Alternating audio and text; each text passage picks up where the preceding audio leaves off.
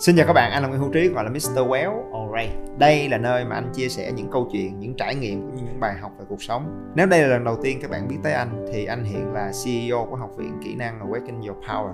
Đồng thời là một ông thầy, một YouTuber, một người mê chạy bộ, kim làm bố của hai đứa con. Còn bây giờ hãy cùng nhau đến với chủ đề podcast của ngày hôm nay nhé. Let's go. Các bạn nhìn tôi đi. Lý do mà tôi luôn bình an tinh thần tôi luôn phóng khoáng, thoải mái và có được cái góc nhìn đa chiều, sâu sắc. Bởi vì tôi không hề vướng bận vào những chuyện tiền bạc, vụn vặt. Các bạn à làm sao chúng ta có thể bị vướng bận bởi cái thứ mà chúng ta không có, hả các bạn?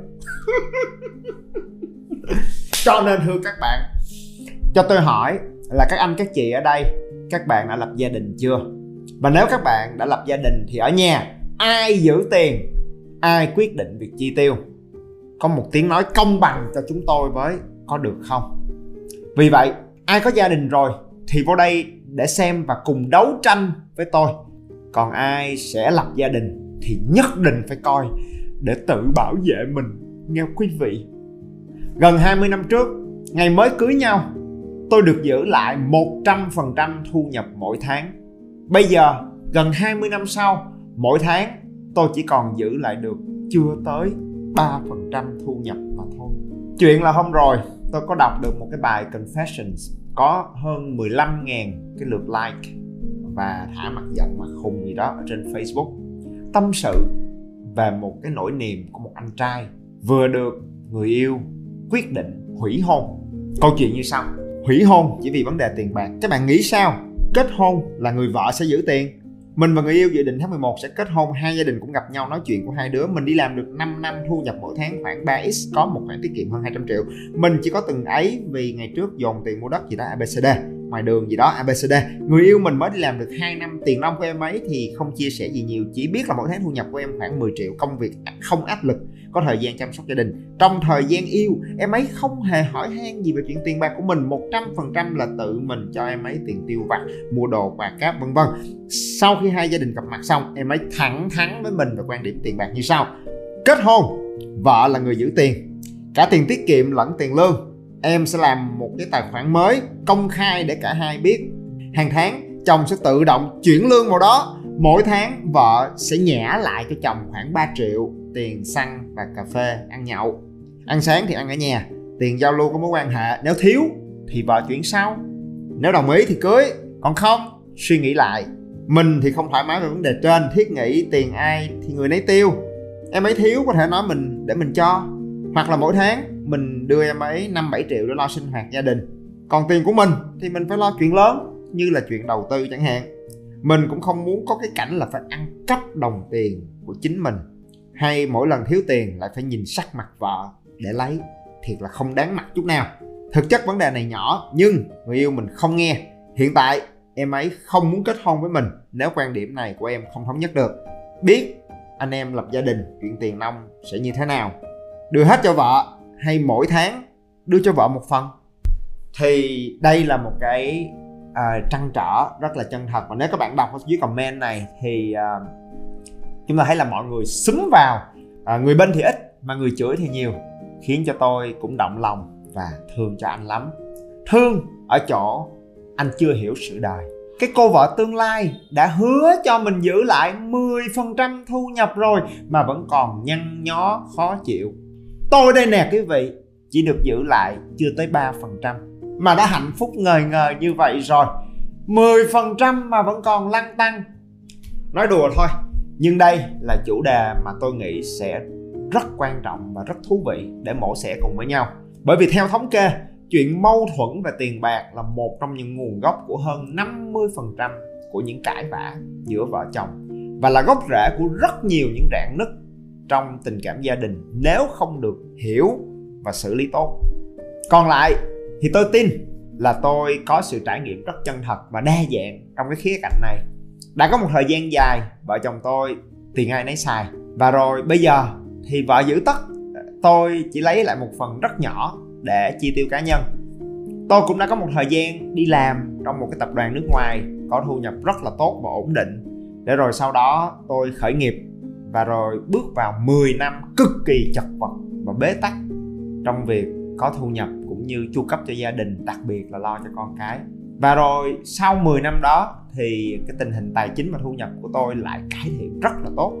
Nói chung là cho tới ngày hôm nay, gần 20 năm lập gia đình thì cá nhân của tôi trải qua tất cả những cái bỉ cực trong khía cạnh tài chính và thu nhập.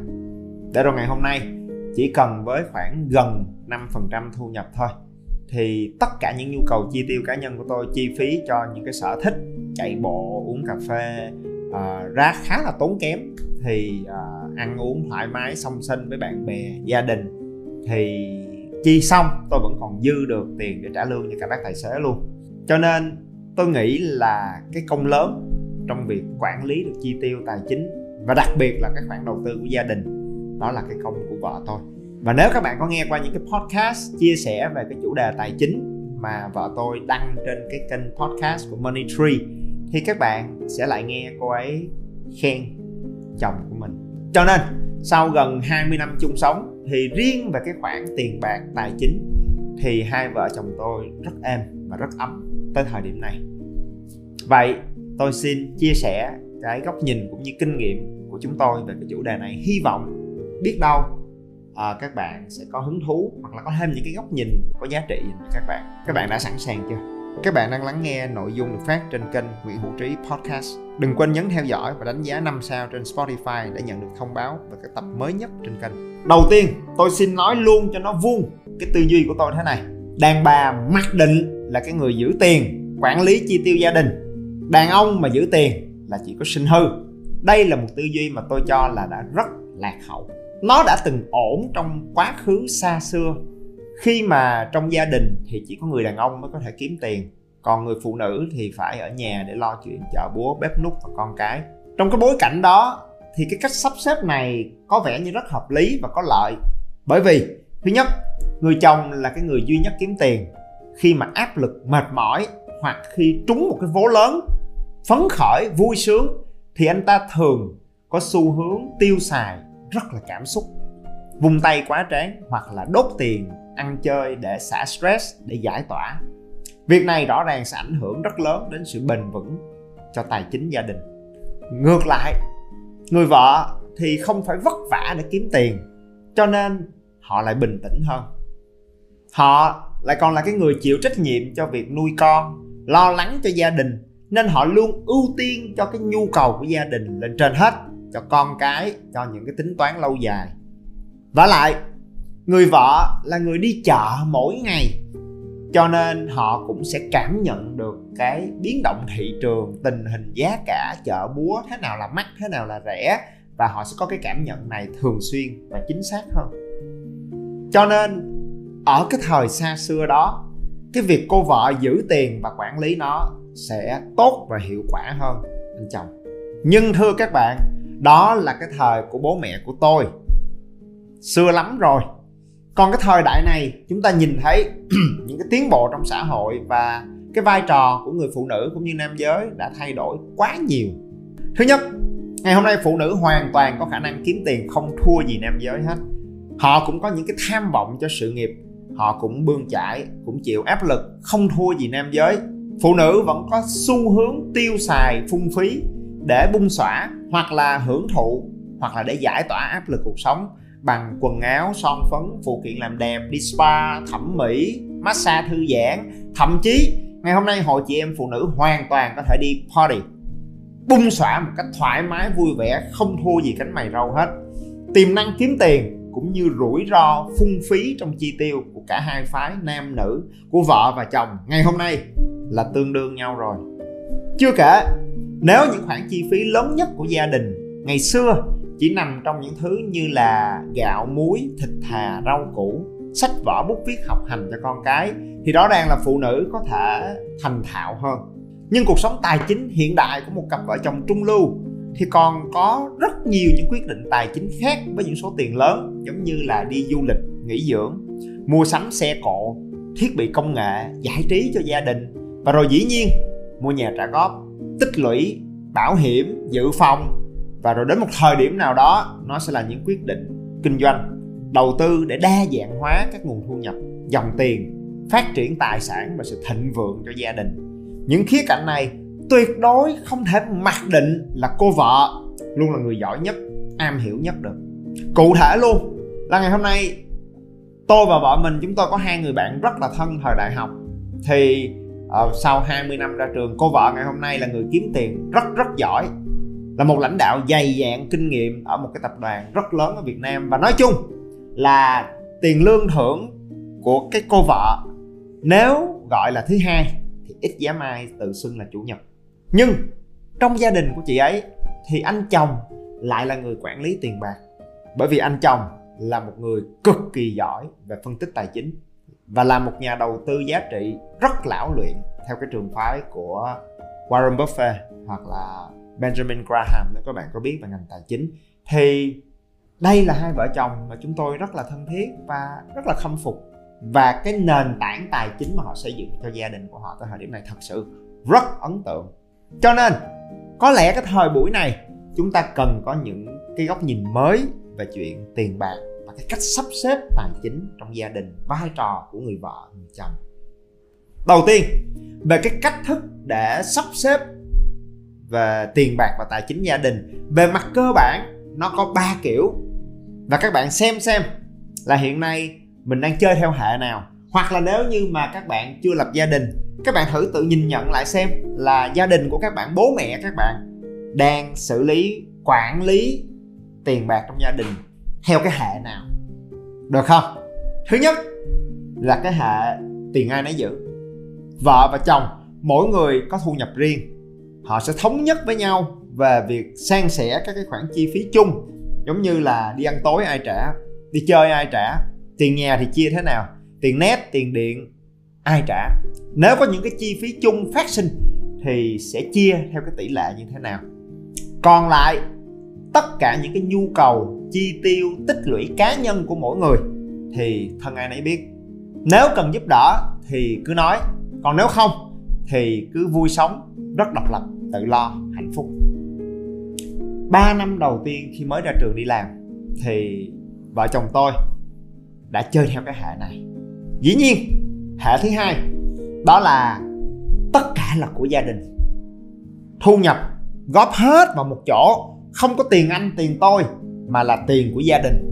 Và rồi sau đó, ai trong gia đình cần chi cái gì thì đề xuất, thảo luận và duyệt chi. Dĩ nhiên, quỹ gia đình sẽ giao cho một cái người trong gia đình quán xuyến. Có khi là vợ, thi thoảng là chồng. Đây là cách mà ba mẹ của tôi ngày xưa quản lý tiền bạc. Mẹ tôi sẽ là người quán xuyến hết tất cả mọi thứ.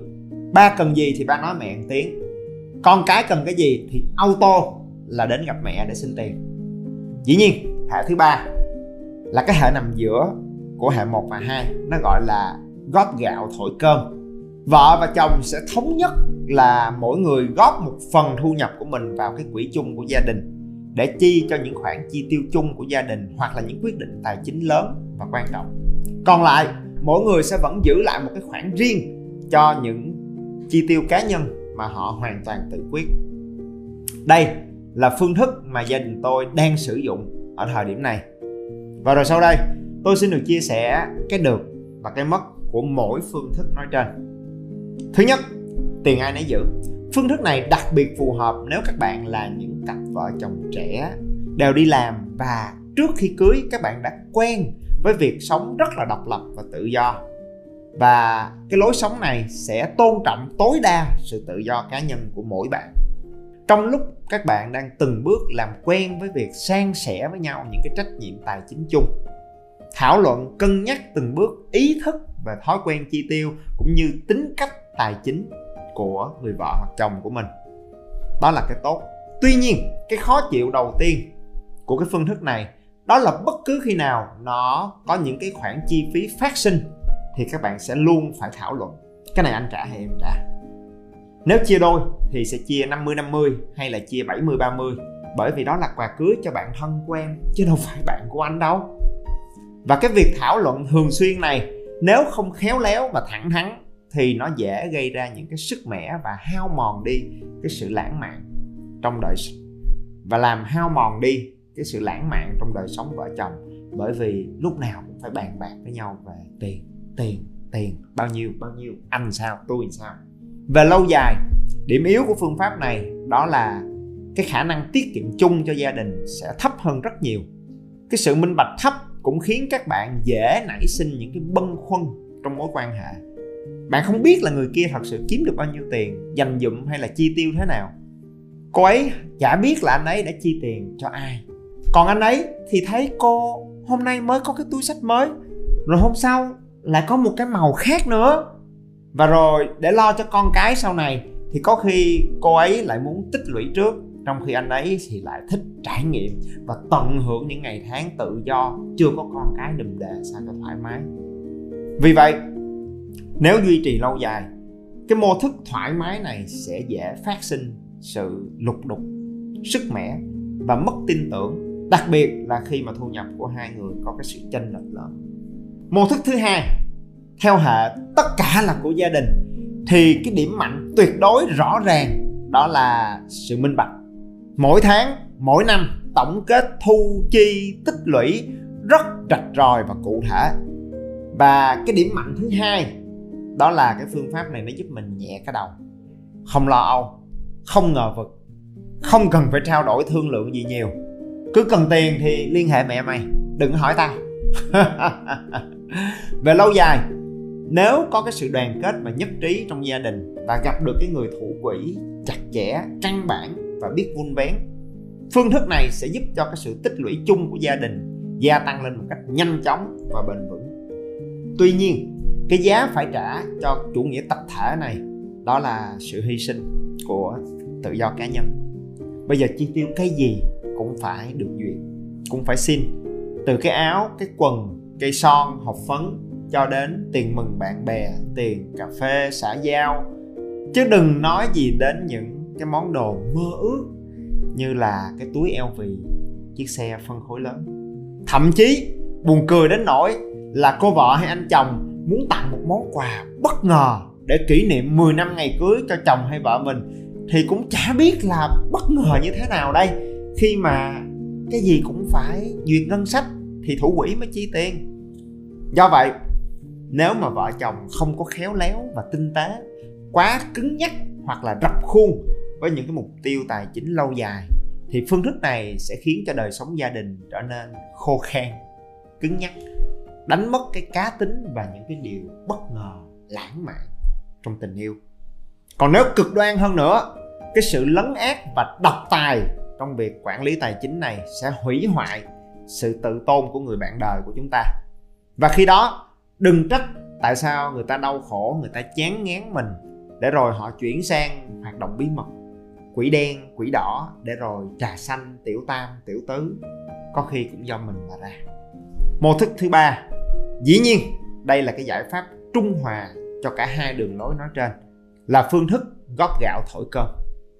Cái phương thức này vừa đảm bảo gia đình có một cái nền tảng tài chính rạch ròi vững vàng lại vừa đảm bảo là mỗi cá nhân trong gia đình có được một cái không gian rất là độc lập và tự do, hợp lý cho riêng mình. Phương thức quản lý tài chính này về mặt lý thuyết là lý tưởng nhất, bởi vì nó hội tụ được ưu điểm của cả hai phương thức nói trên, vừa thoải mái và tự do trước mắt, vừa bền vững, minh bạch và rạch ròi về lâu dài. Phương thức này chỉ có một điểm yếu duy nhất thôi các bạn. Các bạn có nhìn ra chưa? Đó là cái phương thức này, nó cần nhiều tiền hơn rất nhiều. Phương pháp này chỉ thật sự khả thi khi mà cả hai bạn hoặc là gia đình bạn đã có được cái nguồn thu nhập dồi dào và ổn định mà thôi. Còn nếu như các bạn còn trẻ, thu nhập các bạn nó vẫn còn thắt hẻo thì đừng hòng triển khai cái phương pháp này hiệu quả. Tôi vẫn còn nhớ là cái ngày chúng tôi mới cưới nhau. Đến khi chúng tôi bắt đầu vay tiền để mua những căn hộ đầu tiên của mình thì ngày đó tất cả thu nhập của chúng tôi đặt vào cũng không đủ để trả góp. Phải mượn người thân, vay chỗ này, mượn chỗ kia, rồi sau đó vay ngân hàng, rồi phải đi trả nợ hàng tháng. Khi đó là dẹp hết từ đánh golf cho tới chơi âm ly đèn, cho đến du lịch nước ngoài, đến váy áo, nước hoa, phụ kiện, dẹp hết. Rồi đến khi tôi bắt đầu khởi nghiệp kinh doanh thì những năm đầu tiên làm gì có lời đâu các bạn. Lương thì à, tháng này lấy một ít, tháng sau không dám lấy để dành tiền để trả tiền thuê văn phòng chứ. Khi đó, một mình vợ tôi phải gồng lên để cán đáng tất cả chi phí cho gia đình. Tiền trả nợ vay ngân hàng, tiền trả góp xe ô tô, rồi tiền ăn uống mỗi ngày, tiền lo cho con đi học ở trường quốc tế. Những ngày tháng đó, vợ tôi thật sự là vô cùng vất vả. Tôi thậm chí có những lúc không dám đi dự đám cưới bạn thời cấp 3 của mình. Bởi vì tôi không có tiền mừng và vợ mình đã quá cực rồi. Cho nên tôi không dám ngửa tay ra xin tiền vợ để đi mừng đám cưới cho bạn rồi mình không dự đám cưới được thì bạn bè họ giận thì tôi cũng đành chịu thôi.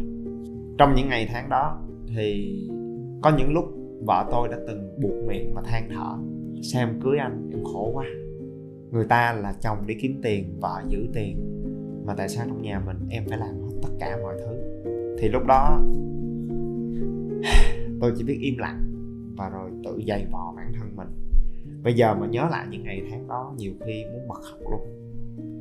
Cho nên, trong những cái ngày tháng đó để cho vợ họ không bỏ mình, trong những cái khoảnh khắc rất là gian khó đó, thì cái mấu chốt là các bạn phải giao tiếp các bạn phải chia sẻ được với nhau những cái định hướng, những cái ấp ủ, những cái mục tiêu trong cuộc sống, trong sự nghiệp, cũng như các bạn đặt ra cho mình những cái mục tiêu tài chính lâu dài cùng với nhau. Vợ tôi rất là cực, nhưng mà vợ biết là trong lúc đó tôi cũng đang rất là cố gắng. Tôi cực có khi gấp 3 gấp 4 lần để xây dựng cái doanh nghiệp của mình. Ở thời điểm đó đó là cái học viện để dạy kỹ năng, đúng không? Cho nên là những ngày tháng đó tôi thật sự không phải là một cái người vô dụng ỷ lại. Chỉ là ổng đang đi một cái con đường gian khó hơn rất nhiều để chạm tới một cái mục tiêu tài chính quan trọng mà cô ấy mong muốn cái ngày mới cưới nhau. Số là trong những cái ngày mới cưới á, thì lúc đó vợ tôi làm việc trong một cái quỹ đầu tư và cô ấy làm việc rất là chăm chỉ và tất bật. Có những ngày làm ở văn phòng đến gần 3 4 giờ sáng mới về nhà và bơ phờ mặt mũi luôn. Cho nên tôi sót quá thế là tôi hỏi, bây giờ phải có bao nhiêu tiền? Thì em mới yên tâm, em nghỉ việc, ở nhà để anh nuôi, anh lo cho em. Thì cô ấy cười vui vẻ 3 triệu đô. Lúc ấy tôi tưởng cô ấy đùa, cho nên tôi nói luôn, máu lắm, được, chơi thôi. Lúc đấy, cô ấy lại tưởng là tôi nói đùa. Ai ngờ là cả hai chúng tôi đều nói thật mà nó mở ra một chục năm sau đó ôi chu cha là gian khổ, là tất bật sớm tối luôn các bạn ơi. Nhưng mà bởi vì lúc đó, cả hai chúng tôi trong thâm tâm của mình đều rất là nghiêm túc với cái mục tiêu chung đó và đều nỗ lực và tin tưởng nhau. Để rồi cuối cùng, cũng đi qua được những cái ngày rất là gian khổ và áp lực khủng khiếp đó 15 năm sau thì cuối cùng vợ tôi đã có thể dừng đi làm. Cô ấy ngừng cái công việc trong cái ngành tài chính và không còn phải bỏ thời gian của mình ra để quản lý tài sản cho người khác nữa. Ngày hôm nay cô ấy đã có thể sử dụng cái tài năng của mình để làm full time trong việc quản lý và phát triển tài sản cho gia đình. Tôi mua được cái sự tự do cho vợ mình. Tôi nghĩ đó là điều mà tôi rất là tự hào. Ngược lại, khi mà vợ tôi là cái người quản lý tài sản của gia đình thì cô ấy thật sự rất là giỏi. Cô ấy giúp cho cái nguồn thu nhập của gia đình trở nên dồi dào hơn, đa dạng hơn. Để rồi tôi ngày hôm nay có thể thoải mái tiêu xài những cái sở thích cá nhân của mình, chỉ với chưa đầy 5% thu nhập hàng tháng. Tôi được quyền uống những cái loại cà phê rất là hiếm và đắt đỏ. Ăn được những cái món ăn được nấu bởi những cái nghệ nhân, rồi được mua những cái đôi giày chạy và những cái phụ kiện tốt nhất, được đăng ký bất cứ một cái giải chạy nào mà mình hứng thú mà không cần phải báo giá với vợ. Như vậy thì còn muốn cái gì nữa thưa các bạn? Cho nên là từ cái trải nghiệm gần 20 năm cưới nhau và vun vén cho gia đình, thì tôi nghĩ là các bạn có thể bắt đầu với mô thức một hay là hai đều được. Nhưng hãy nỗ lực tích lũy cái nền tảng thu nhập để sớm nhất có thể chạm tới cái mô thức thứ ba một cách bền vững, song sinh và thoải mái. À cuối cùng thì tôi cũng dành một buổi sáng để ngồi trò chuyện và thảo luận chủ đề này với vợ của mình. Thì cô ấy có gửi gắm năm điều cho các bạn. Năm cái bài học và cái nguyên tắc từ góc nhìn của vợ tôi. Thứ nhất, cái sự tin tưởng về tài chính giữa vợ chồng là một thứ phải nuôi dưỡng từng bước một. Qua nhiều cái trải nghiệm và thăng trầm cùng với nhau, những cái quyết định tài chính làm cùng với nhau chứ không thể bắt buộc người khác phải tin tưởng và ủy thác cái số phận tài chính cho mình ngay tức thì được. Thứ hai, có thể xuất phát điểm của hai người là khác nhau. Nhưng mà cái quá trình giao tiếp, chia sẻ và trao đổi thường xuyên giữa hai vợ chồng sẽ giúp hai bạn từng bước thống nhất được những cái mục tiêu tài chính chung, những cái nguyên tắc trong chi tiêu, giúp cho hai bạn có cùng cái cách hiểu về tiền bạc và những cái khái niệm về tài chính cá nhân chỉ khi đó, cái sự trao đổi và hợp tác giữa hai vợ chồng mới thực sự hiệu quả và bền vững. Thứ ba là khi thu nhập của hai bạn có cái sự chênh lệch nhau, có những cái thay đổi hoặc là biến cố trong sự nghiệp khiến cho cái thu nhập nó chênh lệch, thì cái sự chênh lệch này càng lớn, các bạn lại càng phải khiêm nhường và tinh tế trong cách cư xử với vợ hay chồng của mình. Người có thu nhập cao hơn là lại phải càng tinh tế, khiêm tốn và tôn trọng trong cách trao đổi và chủ đề tài chính với cái người còn lại. Thì đó là cách mà chúng ta đồng hành, tương trợ với nhau trong cuộc sống. Thứ tư, khi tài sản tích lũy của gia đình đủ lớn, thì hai vợ chồng nên quản lý cái tài sản đó bằng những cơ chế và nguyên tắc giống như cách vận hành của một quỹ đầu tư. Tất cả những quyết định đầu tư của gia đình, từ việc phát triển một doanh nghiệp hay đầu tư vào những startup mới những dự án bất động sản hay chứng khoán đều phải được trình bày đầy đủ, chặt chẽ, minh bạch, phản biện, thống nhất cơ chế triển khai và có sự đồng thuận của đa số. Cuối cùng, số 5 sớm nhất có thể, hãy chủ động trao đổi và chia sẻ, cập nhật về tình hình tài chính của gia đình, những quyết định đầu tư của gia đình với các con của các bạn. Họ cũng là một thành viên trong gia đình. Ngay từ khi 10 tuổi, con trai của chúng tôi đã được cập nhật và giải thích về những quyết định đầu tư của bố mẹ.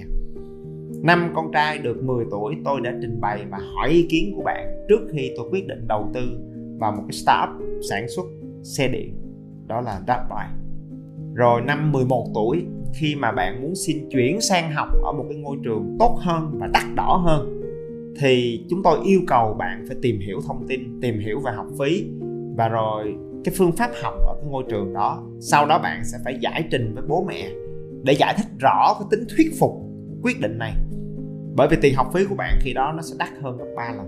Rồi đến năm 12 tuổi, khi mà con trai của tôi muốn tham gia một cái lớp học bóng rổ chuyên nghiệp thì bạn cũng phải thuyết phục gia đình đầu tư tiền học cho bạn. Và bạn phải đề xuất ra những giải pháp để cắt giảm chi phí, giống như là bạn sẽ tự mang cơm trưa đi ăn, bạn sẽ cắt bỏ những cái buổi cà phê sang chảnh mỗi ngày với bạn bè của mình. Thì đó là cách mà chúng tôi sớm nhất có thể chia sẻ về những quan điểm tài chính không chỉ giữa hai vợ chồng mà với các con của mình nữa. À cuối cùng, bên cạnh năm cái bài học này thì chiều nay thôi, vợ tôi vừa nhắn thêm một cái bài học khuyến mãi dành cho các bạn. Và đây là một bài học mang tính sống còn luôn. Đó là đừng bao giờ giấu giếm tiền bạc với vợ của mình. Không có giấu được đâu. Trước sau gì rồi nó cũng lòi ra thôi. Nghe không? Không bao giờ được à, gian dối vợ chồng chuyện tiền bạc. Còn lại thì đây là những cái chia sẻ mà hai vợ chồng tôi đúc kết sau gần 20 năm đồng hành cùng với nhau. Và tôi hy vọng là nó giúp cho các bạn các anh chị có những cái nhìn mới mẻ sâu sắc và thực tế hơn về khía cạnh tài chính cá nhân đặc biệt là tài chính trong gia đình. Và rồi cuối cùng tôi nghĩ là chủ đề này thật sự rất là thực tế và thú vị nó cho hai vợ chồng của tôi có cái dịp ngồi lại, trò chuyện và nhìn lại cả một cái chặng hành trình rất là dài, thăng trầm đi cùng với nhau. Và tôi thật sự rất là biết ơn vợ mình cho những cái đóng góp và góc nhìn rất là thực tế. Còn lại, nếu mà các bạn muốn nghe thêm những cái chia sẻ trực tiếp từ vợ tôi, thì các bạn có thể tìm nghe cái chuỗi podcast của cái kênh tài chính cá nhân là Money Tree. Thậm chí là cô ấy bắt đầu đứng lớp để chia sẻ trong những cái lớp dạy về đầu tư chứng khoán chuyên sâu theo cái trường phái value investing của Benjamin Graham. Thì cuối cùng, cô ấy cũng bắt đầu trải nghiệm và hiểu được cái cảm giác đi dạy của chồng mình trong suốt mười mấy năm. Và ngược lại, tôi lại là người có quyền được cằn nhằn mỗi khi cô ấy dạy thao thao bất tuyệt đến gần 10 giờ tối. Đối với tôi đó là một cái sự chia sẻ và một sự báo thù rất là ngọt ngào. Các bạn có thể tìm hiểu về cái kênh podcast của Money Tree hoặc là cái khóa huấn luyện Intelligent Investor trong cái link ở trong description. Còn để chốt lại thì uh, cuối cùng ngày hôm nay tôi đã có thể nói với các bạn là vợ chồng chúng tôi rất vui được đồng hành với các bạn. Xin chào các bạn, anh là Nguyễn Hữu Trí gọi là Mr. Well Alright. Đây là nơi mà anh chia sẻ những câu chuyện, những trải nghiệm cũng như những bài học về cuộc sống. Nếu đây là lần đầu tiên các bạn biết tới anh thì anh hiện là CEO của Học viện Kỹ năng Awaken Your Power. Đồng thời là một ông thầy, một YouTuber, một người mê chạy bộ, kim làm bố của hai đứa con. Còn bây giờ hãy cùng nhau đến với chủ đề podcast của ngày hôm nay nhé. Let's go!